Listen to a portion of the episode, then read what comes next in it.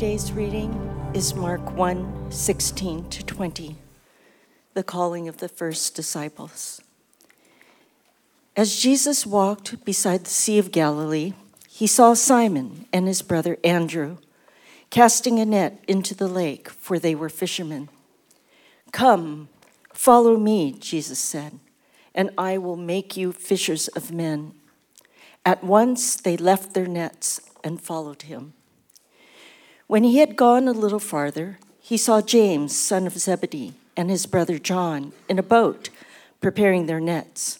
Without delay, he called them, and they left their father Zebedee in the boat with the hired men and followed him.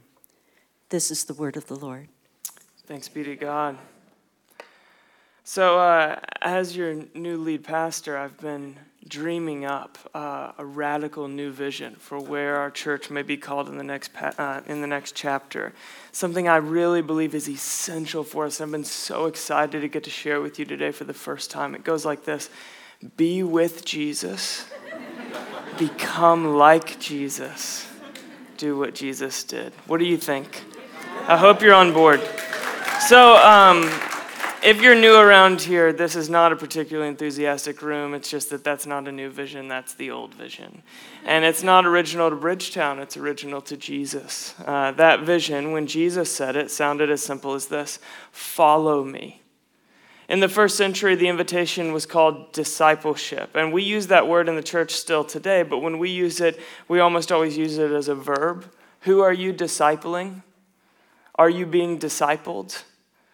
By which we usually mean some version of one to one mentorship involving weekly meetings and, and some kind of guided book study, which is great. I'm all for those things, but it's just not the way that discipleship is used biblically.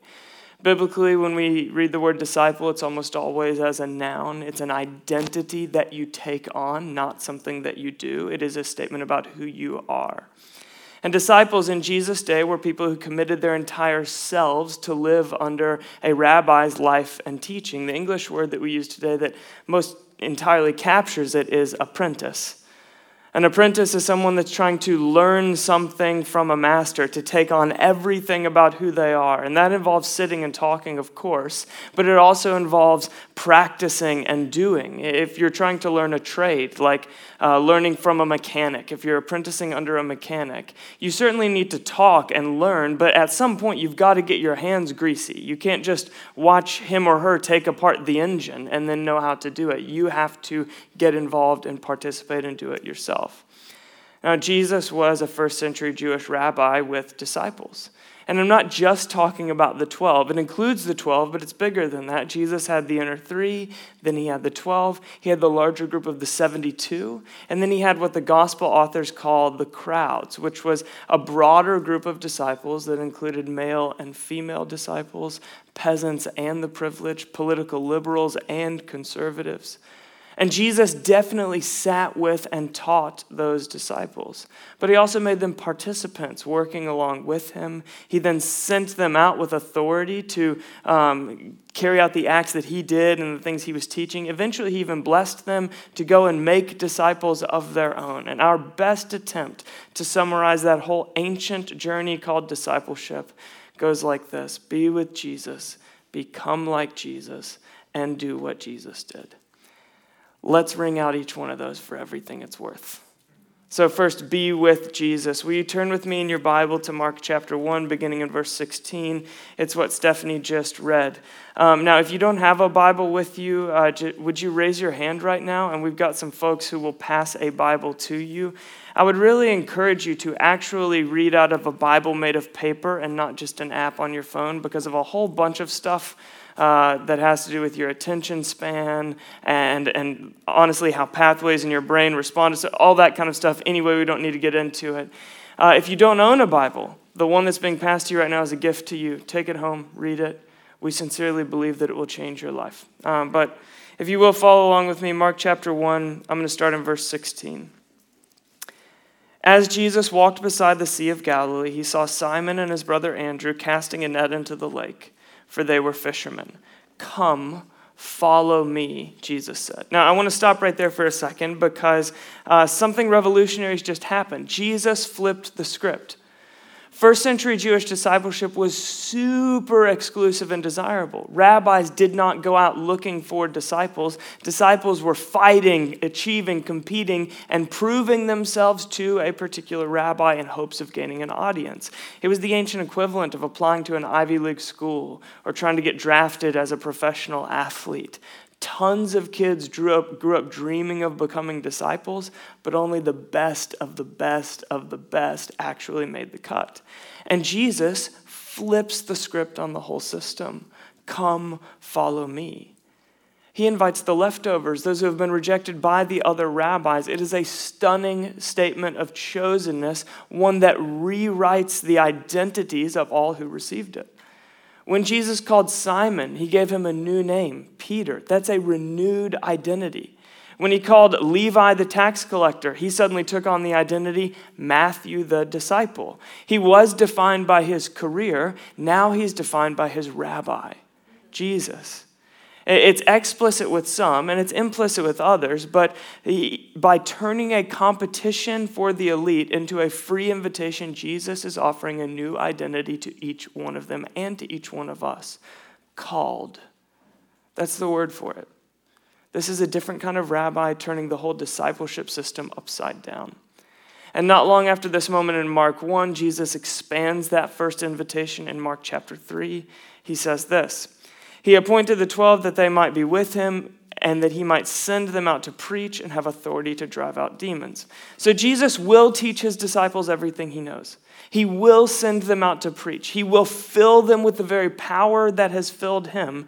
But first, he called them that they might be with him. Be with Jesus. That's where discipleship starts. And one of the things that really got Jesus into trouble with the religious establishment was the way he prayed. Because when Jesus prayed, he called God Abba. And by the first century, there was such reverence for God that they no longer used the personal name Yahweh. More commonly, they referred to God as Elohim, which is a title and one of reverence, but not particularly one of intimacy. It's, it's calling someone by their title instead of their name, calling someone doctor instead of Susan, or sir instead of Jerry. It's respectful, it's formal, but it's also distant. Because the more uh, relational intimacy you have with someone, the more you drop the formality of a title. And my wife, Kirsten, does not call me pastor, she calls me Tyler. And the four gospels are written in Greek, but not every word. Abba an Aramaic term sneaks through untranslated. And that's likely because it was such an intimate term. The early writers weren't sure exactly how to translate it without diminishing Jesus' voice. Even our modern English translation, some 2,000 years later, hold an untranslated Aramaic word right there in the text Abba. It was the most intimate term one could possibly call a father. The closest thing that we have in English is a toddler calling their father dada, but that doesn't quite do it for me. Because Abba wasn't something that you grew out of with age, that you matured beyond calling your father. Like if my uh, three year old Simon, who I was just holding up here, if he calls me dada now, it's cute, but if he comes home for Christmas at 30 and calls me dada, he needs to see someone, right? Uh, Abba wasn't like that.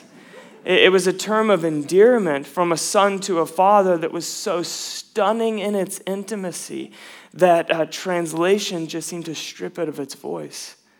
Jesus spoke to Yahweh with such familiarity that we cannot translate it.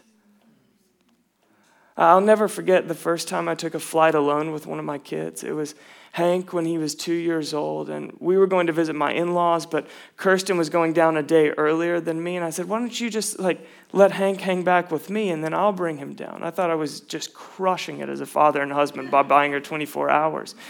And so she agreed to this, but was walking me meticulously through all of these instructions about everything that needed to be in the carry on and what time I needed to arrive at the airport. And I was like, Kay, I've got this. We're doing a boys' trip. Relax. Enjoy your family. I should have listened closer to those instructions. Uh, we came within a hair of missing the flight. Very last people on the plane, barely made it. I was sprinting through LaGuardia with Hank and like switching him between arms. By the time we got onto the flight, I realized that I brought no snacks, zero. for the trip as a whole. The tablet that was supposed to sedate him for three hours forgot to charge it. Didn't have a charge. So there I am. I, I thought I was going to be working on this flight while he just watched an irresponsible amount of Fireman Sam. And instead, I'm using my device. I'm paying like $28 for Wi Fi that barely works and streaming anything I can get to stream just to kind of keep him occupied. I'm putting my AirPods in his ears and then wrapping a scarf around them because they're too big to fit, so they'll just hold against his head somehow. Hank ate approximately 12 packs of pretzels, drank four cans of what he calls spicy water. And as we neared the second hour of the flight, he was dancing in his seat. You know, he's sitting there watching. And I, I kept leaning over, going, Hey, buddy, um, do you need to go to the bathroom? Nope! Can we have more pretzels? The headphones, you know, he was speaking loudly. Um, so eventually, they announce our final descent, at which point he says, Dad, I need to go to the bathroom right now. And immediately after saying that, he didn't make it there. Uh, he used the restroom in the window seat of this particular Delta cabin. Um, I picked him up and took the carry on bag I'd meticulously packed with me, made my way back to the lavatory. The flight attendants tried to stop me, but I just like barreled right through. I was getting in there. I unfolded the changing table. I laid Hank down on the changing table. I took out the bag. Oh no. I put the diapers in the bag that we checked. Now, it would be uh, not appropriate for me to go into detail on what took place next. I'll just summarize it as this uh, They have women's pads in airplane lavatories. And if you pack enough of those in and then pull the pants up extra high and tie the drawstring, you can make your own diaper. and I made my own. By the time we had made it to baggage claim, uh, the diaper I constructed wasn't holding, and neither were the seltzers that he had drank. And so my entire hip was soaked in his urine, so were his pants. When our bag finally came around on the belt, I'm, I'm laying him down in the middle of a crowded airport and changing him into an actual diaper. And as I looked at him there against the awful multicolored airport carpet with all of the commotion around me, I said to him with total sincerity, I love you so much, buddy. And I've had such a fun trip with you. and I meant it. I was so overcome with affection for him with affection for this guy who, in the last three hours, had stolen my devices, used my headphones, ate my pretzels, urinated on my hip, got me in trouble with the flight staff, and made three hours feel like 30. If anyone else had done half of that to me, I'd struggle to tolerate them, much less love them. It makes no sense logically, but there's a mystery written into the heart of a parent love this uncontrollable love for this person who mostly just terribly inconveniences you. and if we're made in the image of God, and I believe that we are, then the mysterious heart of a father that lives in me points back to one place to the one who promises to love me with an everlasting love that I can't shake no matter how hard I try. To the one that the priest called Elohim, but Jesus called Abba. See, you can make a mess of your life as often, as often as you like. You can incessantly lose the plot of the only true story. You could ignore everything he tries to tell you that's important and blame him for all sorts of things he's got nothing to do with, and there's still a mysterious affection in the Father's heart for you. Raniero Cantalamessa says this If the written word of the Bible changed into a spoken word and became one single voice, this voice, more powerful than the roaring of the seas, would cry out, The Father loves you. And so it's no wonder that the image of father has been so distorted by so many earthly fathers who have abused the title. I mean, can you imagine how much is at stake if we could really grasp the father's love for us? Jesus calls his disciples that we might be with him, that we might know his love, delight in his company, and discover our true selves, rediscover the name he gave us first in the light of his presence that we might be with him. The flip side of this comes near the end of the Sermon on the Mount when Jesus says to the many that have preached in his name, worked miracles in his name, spoken prophetic words, and worked demonic deliverance in his name. And that's not small time stuff, by the way. I will tell them plainly, Jesus says, I never knew you. The invitation was such a radical reversal of the world that of that time, of their order, that we cannot import our system into this call of Jesus and then call it discipleship. You see, still very early on, the disciples were getting antsy with this being with Jesus business. They were ready to get productive. This is John 6. Then they asked him, What must we do to do the works God requires? Jesus answered, The work of God is this to believe in the one he has sent. Now, the Greek definition of believe here, it's, it's an active, walked in sort of belief. It's not a passive intellectual conclusion, it's an active, practiced kind of life. That means that don't believe and can't receive are one and the same. So you can believe something in your brain, but not in your bones. You can recite a doctrine, but then have repetitive thought patterns and emotional cycles that directly contradict that doctrine. And the sort of belief that Jesus is talking about is an embodied belief. It's a walked in kind of belief. It's not intellectually accepting the promises of Jesus, it's receiving them into my here and now, living, breathing, walking daily life. And now, in my second decade of pastoral ministry, I can confidently say that the number one obstacle a modern believer faces when it comes to discipleship is the love of God we struggle to believe in a God as powerful, good, knowable, and loving as the one Jesus introduces us to. Believe it intellectually, sure, but receive it. Actively walk in it. This is the work of God. Not to intellectually accept a series of doctrinal truths, it's that Abba would get all the way into your bones to rewrite your family history and your generational dysfunction, that Abba would travel the neural pathways of your brain and heal your self destructive thought patterns, that it would live in your gut until it calms your anxiety, that it would stop the incessant need to be a certain someone in a certain room, or the constant temptation to let some other voice, your resume, or your boyfriend, or your supervisor, or your family of other of origin, some other voice define you, or even the temptation to define God by all of those things, eh, to insist that he's someone other than Abba. I love the insight of the commentator Frederick Dale Bruner. He says that the best modern translation for the ancient Greek word believe in John's gospel is the modern English word relax. What do you want us to do, Jesus? I want you to relax into my promises. I want you to take me seriously enough that in the midst of your anxiety, stress, chaos, you're able to relax with me. Is that what you think about when you think about what God requires of you? It's fitting that John was the one who stressed this because after Jesus predicted his own death, after he was living with a bounty on his head, and even used bread to symbolize his broken body and wine to, to, as a memorial for his shed blood, in the midst of all of that chaos and disorientation and confusion and legitimate cause for worry, where's John? He's leaning on the chest of Jesus, literally relaxing into the rabbi a living picture of the work that God requires. So here's the work relax into the identity that you can't earn because it was freely given. This rabbi has turned the tables around on the entrance requirement. You did not choose me, but I chose you, he told them at that Last Supper. You see, before Jesus, discipleship was an application to an Ivy League school. Jesus turned it into a call to any who would receive it. Why?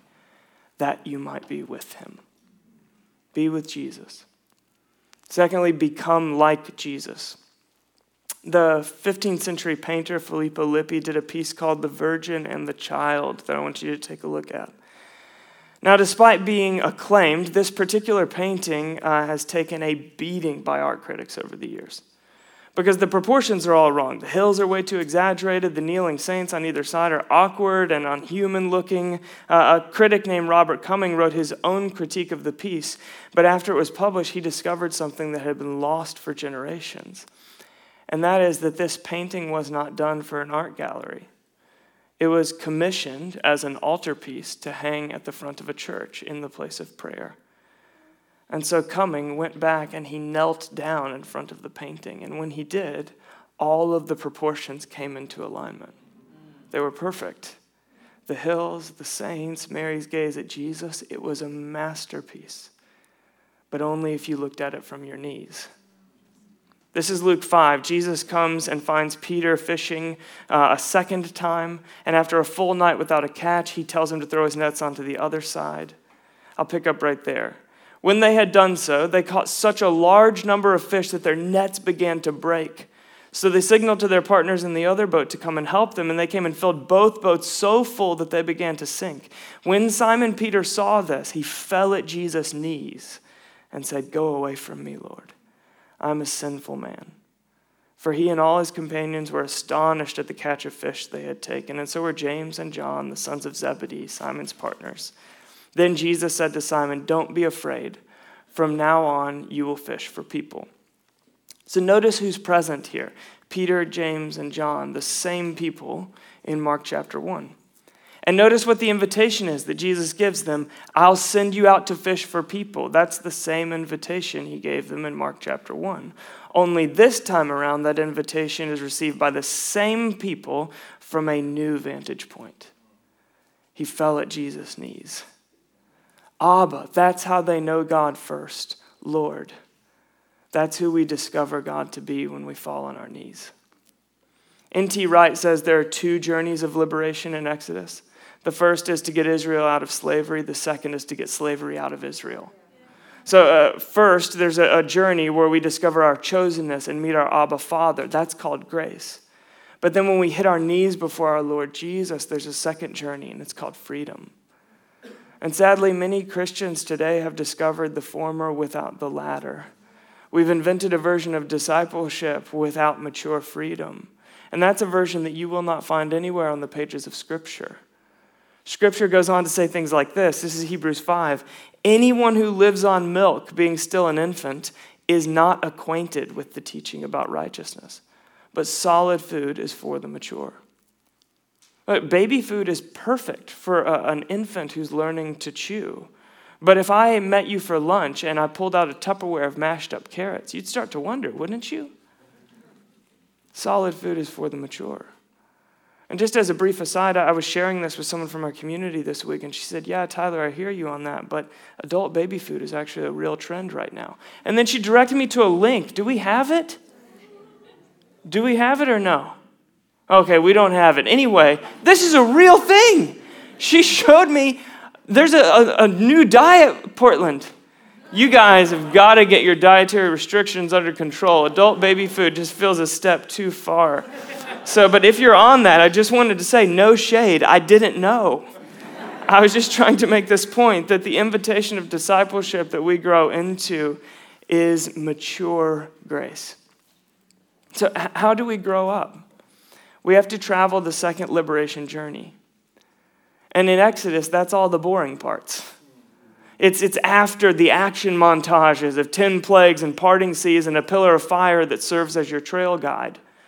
God then gives a whole bunch of detailed instructions for ordinary living, commands for building a counterculture in the daily grind of ordinary life. It's the part of Exodus where the Bible and a year people all lose steam, but it's solid food. It's how God gets enslavement out of them. It's the journey Peter takes on his knees. You see, Jesus came as a liberator, restoring our true identity, and he came as Lord because we need reformation to live into and enjoy the freedom that this new identity affords us. Jesus is just as, as upfront about the pathway of discipleship as he is about the destination. I came to bring life and life to the full but it's going to feel like losing your life at first. It's going to feel like giving up your autonomy and your control. It's going to feel like your lordship gets surrendered to another, but that's the only way to take a hold of this thing. And when he's quizzed about the greatest commandment, Jesus says, Love God and love people. All the law and the prophets hang on those two things. And the teacher of the law who asked Jesus the question is impressed and agrees 100%. And then Jesus says something really cryptic to him. When he saw that he had answered wisely, he said to him, You are not far from the kingdom of God. And from then on, no one dared to ask him any questions. See, to understand is to come close, but if you want this life, if you want in on this kingdom, you've got to embody it. You have to know God equally as Abba and as Lord. And Jesus is saying something bluntly to this man that we all understand intuitively, and that's that all true creative freedom happens within limits. Right? Poets operate within the ordered 14 lines of a sonnet for the sake of creative freedom and expression. And an artist paints within the four corners of a canvas for the sake of creative freedom and expression. And a musician respects the sheet music to join the free expression of the harmony of all the other instruments. Creative freedom is the invitation, but it will feel like constraints at first. God's forgiven you everything, past, present, and future. That's got nothing to do with you and everything to do with Jesus. And it was a costly gift. The cost was his life, but he paid it so that for you and me that gift might be free. That's called grace, and that is good news. But he didn't set you free so that you could then lie in a prison cell that the door stands open to. He didn't set you free only so that after you die, you might go to a place called heaven. He set you free so that you could know the full, eternal, lasting kind of life right now, so that heaven and earth could overlap in, in, your inner being, in your numbered days on this earth. That's who Jesus is, and, and freedom is to become like him. And that's also good news. Dietrich Bonhoeffer says Christianity without discipleship is always Christianity without Christ.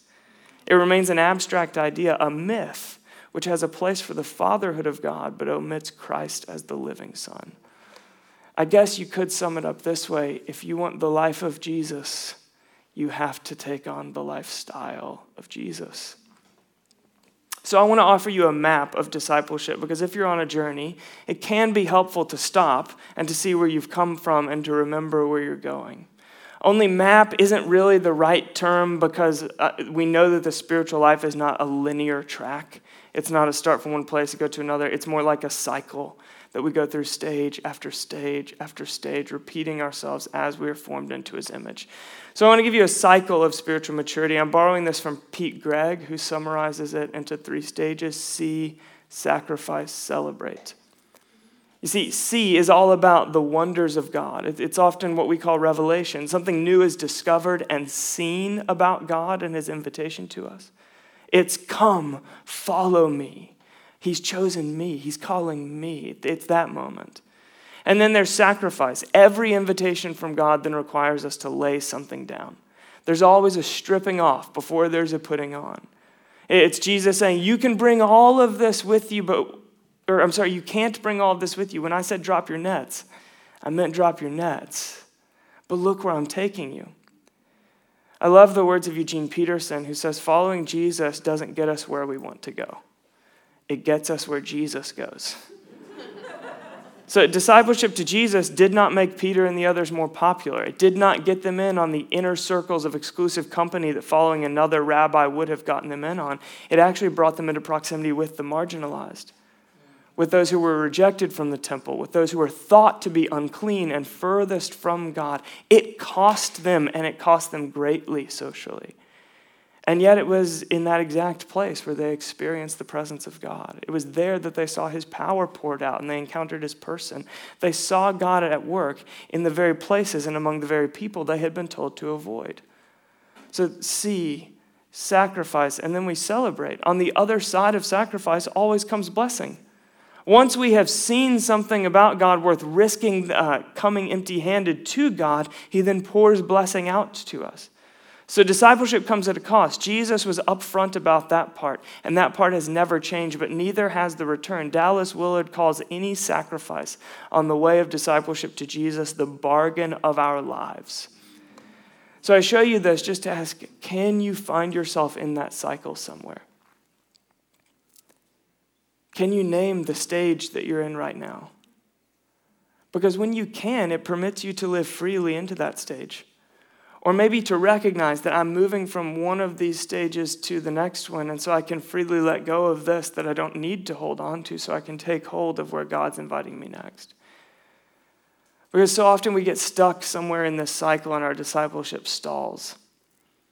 Like some of us never see, even for the first time, either because we've never heard the good news or because our hearts are hard toward it.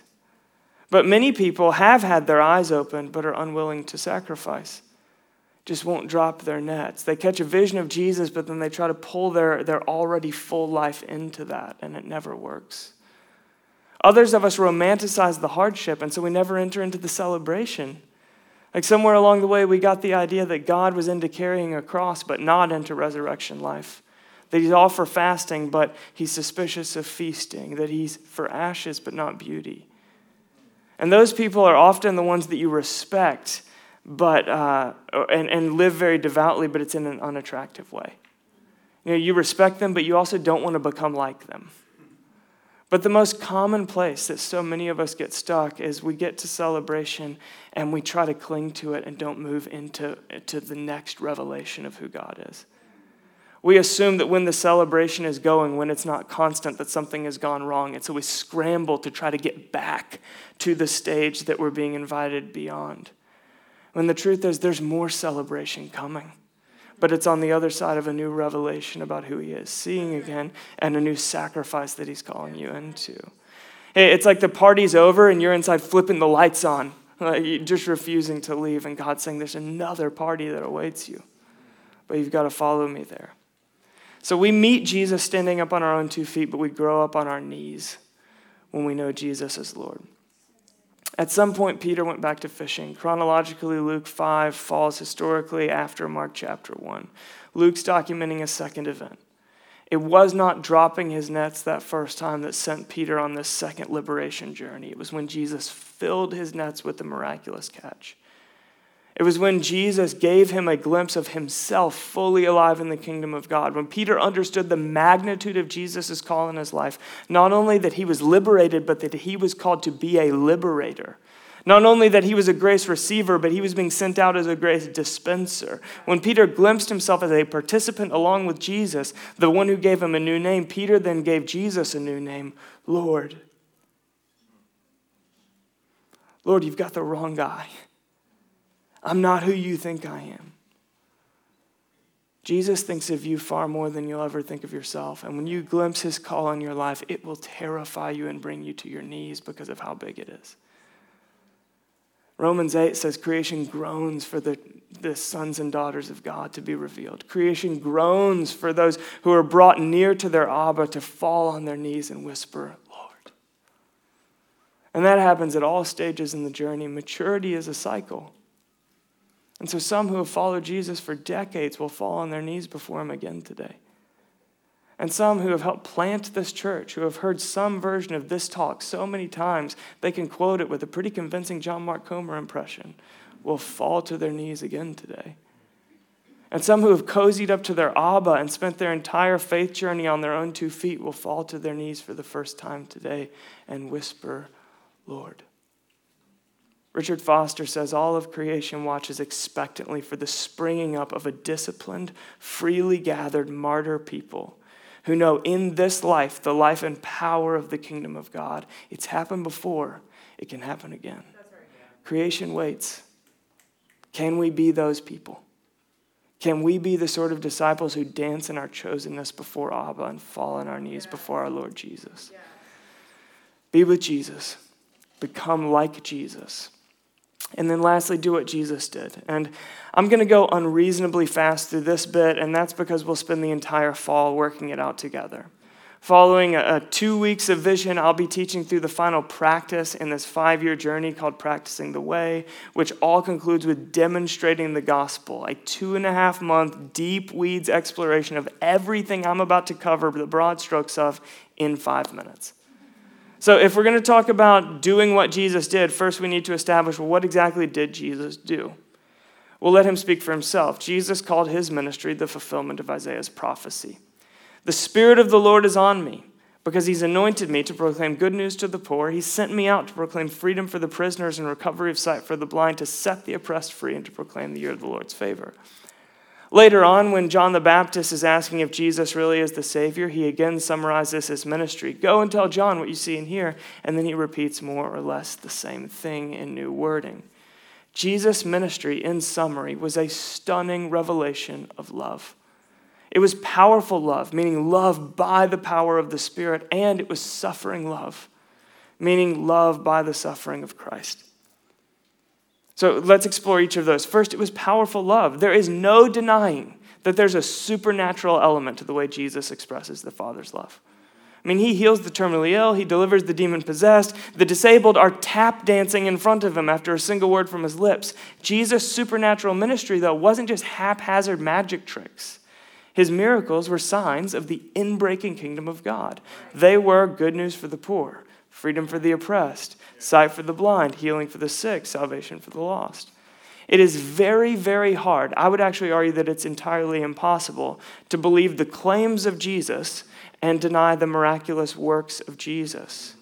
Many have tried, though.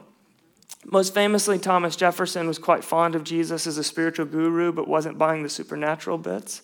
So he literally chopped up the Bible, cutting out all the miracle stories just so he could keep the teachings of Jesus. But what he was left with was so tattered, the book would barely hold together.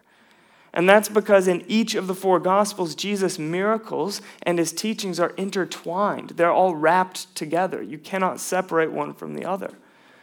Okay, then, now that we know what he did, how did Jesus do what he did? Where did his power come from? Well, the biblical teaching is everything Jesus did came by the power of the Holy Spirit. Before his baptism, when all three synoptic gospels say the Spirit descended on him, Jesus did not utter a single word of teaching or work a single miracle.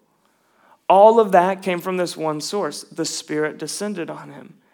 And then after his baptism, Jesus goes around with the power of God just flowing out of him in every variety. The gospel writers go to great lengths to show us that it is the Spirit empowering everything Jesus is doing.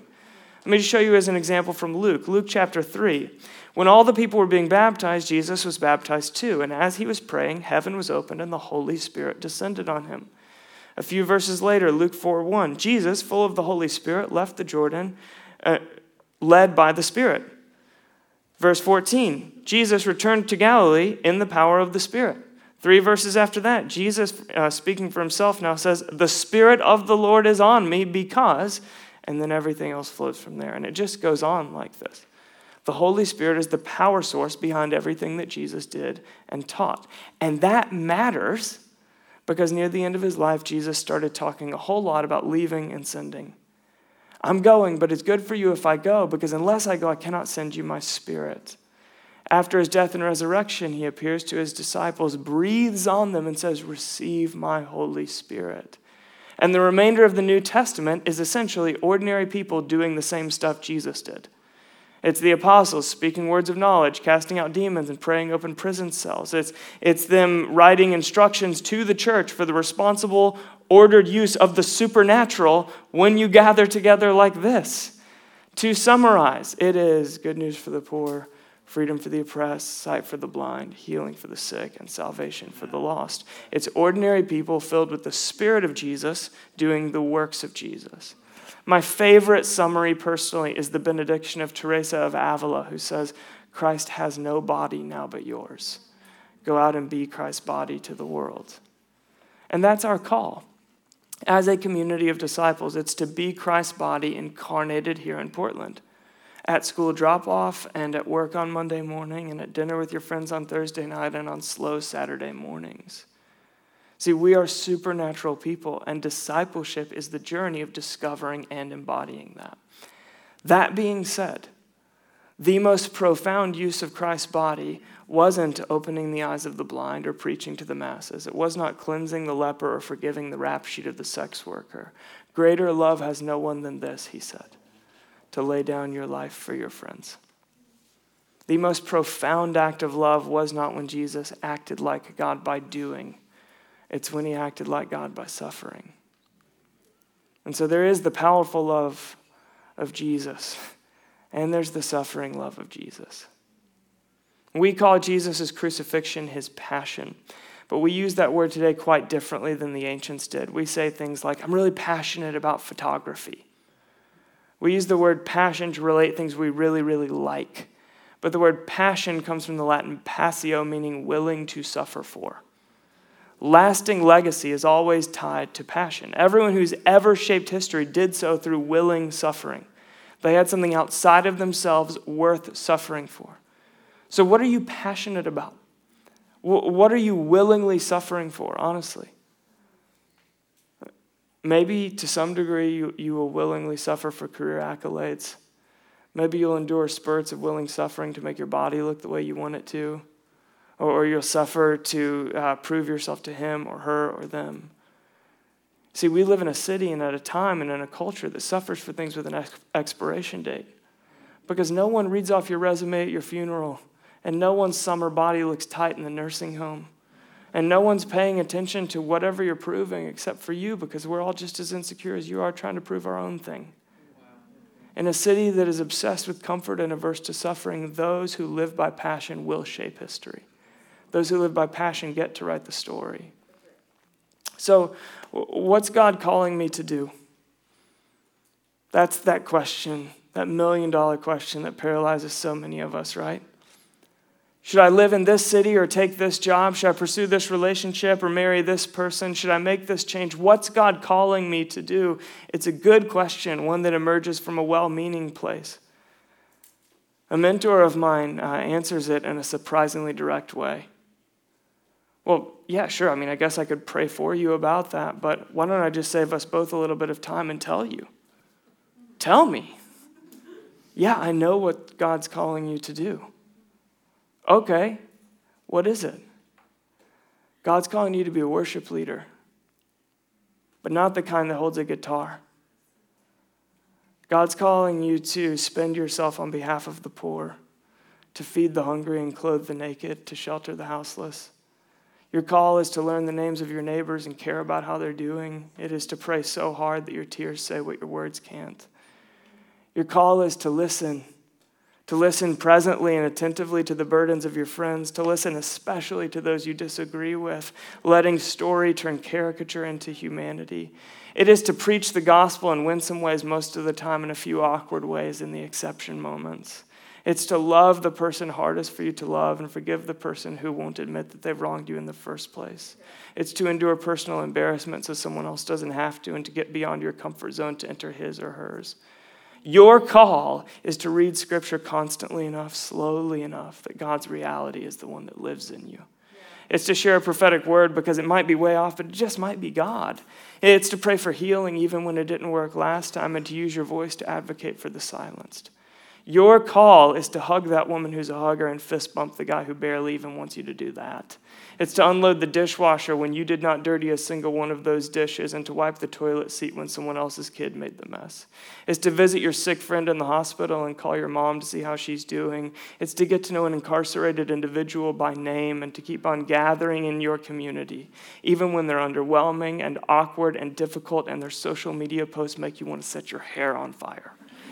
Your call is to live today like God is Father and everyone around you is sister or brother, and to believe, really believe that that is enough to renew the whole of creation because He has filled you with His Spirit and called you to be His witness.